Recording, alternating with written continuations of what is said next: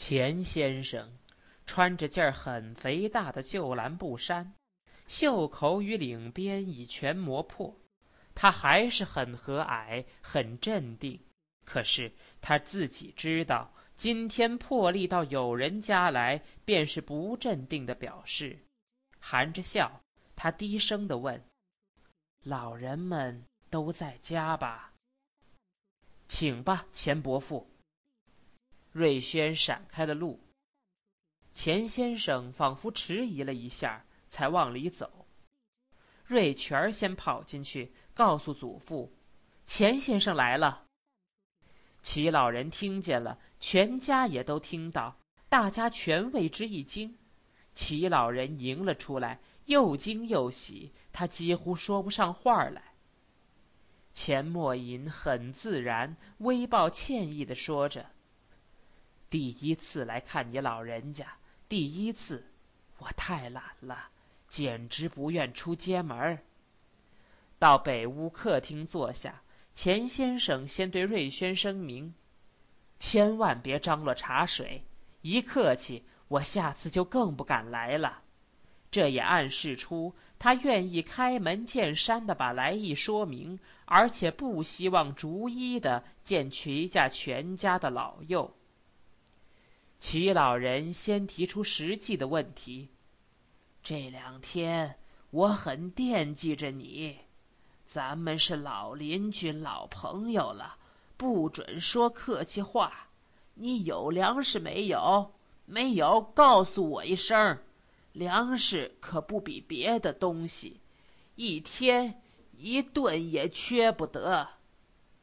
莫银先生没说有粮，也没说没粮，而只含混的一笑，倒好像即使已经绝粮，他也不屑于多去注意。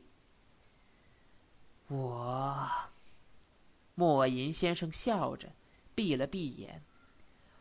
我请教瑞轩师兄，他的眼也看了瑞全一下。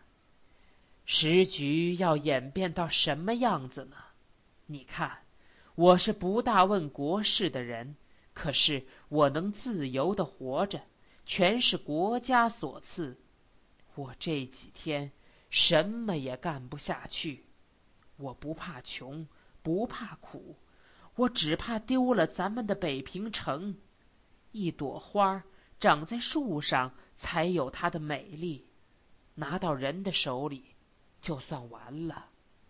北平城也是这样，它顶美，可是若被敌人占据了，它便是被折下来的花了，是不是？见他们没有回答，他又补上了两句：“假若北平是树，我便是花儿。”尽管是一朵闲花，北平若不幸丢失了，我想我就不必再活下去。齐老人颇想说出他对北平的信仰，而劝告钱先生不必过于忧虑，可是他不能完全了解钱先生的话。钱先生的话好像是当票子上的字儿。虽然也是字儿，而另有个写法。你要是随便的乱猜，数错了东西才麻烦呢。于是他的嘴唇动了动，而没说出话来。瑞轩这两天心中极不安，本想说些悲观的话，可是有老太爷在一旁，他不便随便开口。瑞全没有什么顾忌，他早就想谈话，而找不到合适的人。大哥的学问见识都不坏，可是大哥是那么能故意的缄默，非用许多方法不能招出他的话来。二哥，哦，跟二哥二嫂只能谈谈电影与玩乐。和二哥夫妇谈话，还不如和祖父或大嫂谈谈油盐酱醋呢。虽然无趣，可是至少也还和生活有关。现在他抓住了钱先生，他知道钱先生是个有些思想的人，尽管他的思想不对他的路子。他立起来，挺了挺腰，说：“我看呐，不是战就是降。至于那么严重？钱先生的笑纹僵在了脸上，右腮上有一小块肉直抽动。有田中奏则在在那里，日本军阀不能不侵略中国；有九一八的便宜事儿在那里，他们不能不马上侵略中国。他们的侵略是没有止境的，他们征服了全世界，大概还要征服火星。火星？祖父既不相信孙子的话，更不知道火星在哪条大街上。瑞全没有理会祖父的质问。理直气壮地说下去：“日本的宗教、教育、气量、地势、军备、工业与海盗文化的基础，军阀们的野心，全都朝着侵略的这一条路子走。走私、闹事、骑着人家脖子拉屎，都是侵略者的必有的手段。卢沟桥的炮火也是侵略的手段之一。这回能敷衍过去，过不了十天半月，准保又在别处。”也许就在西院或护国寺，闹个更大的事儿。日本现在是骑在虎背上，非乱撞不可。瑞轩脸上笑着，眼中可已经微微的湿了。齐老人听到护国寺，心中颤了一下。护国寺离小羊圈太近了。三爷。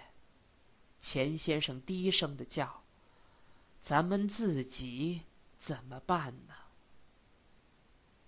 瑞全因为气愤，话虽然说的不很多，可是有点声嘶力竭的样子，心中也仿佛很乱，没法再说下去。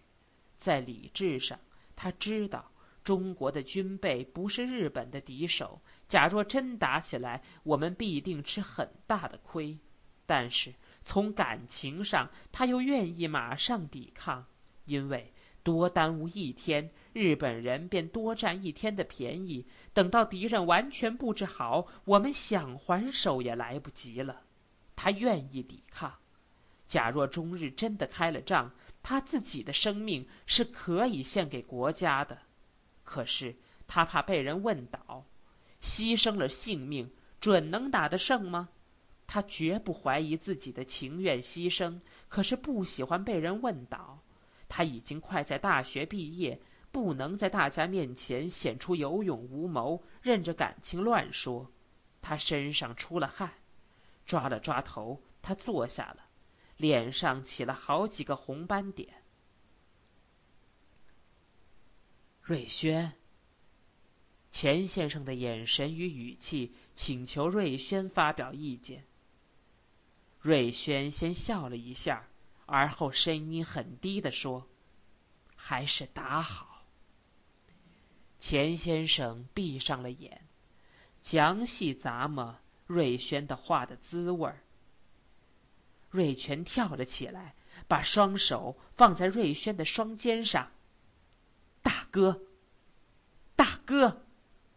他的脸完全红了，又叫了两声“大哥”。而说不上话来，这时候小顺儿跑了进来，爸，门口，门口。齐老人正找不着说话的机会与对象，极快的抓到重孙子，你看，你看，刚开开门你就往外跑，真不听话。告诉你，外边闹日本鬼子呢。小顺儿的鼻子皱起来，撇着小嘴儿。什么小日本儿？我不怕！中华民国万岁！他得意的伸起小拳头来。顺儿，门口怎么了？小顺儿手指着外面，神色相当诡秘的说：“那个人来了，说要看看你。哪个人？三号的那个人。”小顺儿知道那个人是谁，可是因为听惯了大家对那个人的批评，所以不愿意说出姓名来。冠先生，小顺儿对爸爸点了点头。谁？哦，他。钱先生要王起立。钱先生，坐着你的。齐老人说：“不坐了。”钱先生立起来。你不愿意跟他谈话，走上我屋里去。齐老人诚意的相留。不了，改天谈，我再来，不送。钱先生也很快的走到屋门口。齐老人扶着小顺儿往外送客，他走到屋门口，钱先生已走到南屋外的枣树下。瑞轩、瑞全追着送出去。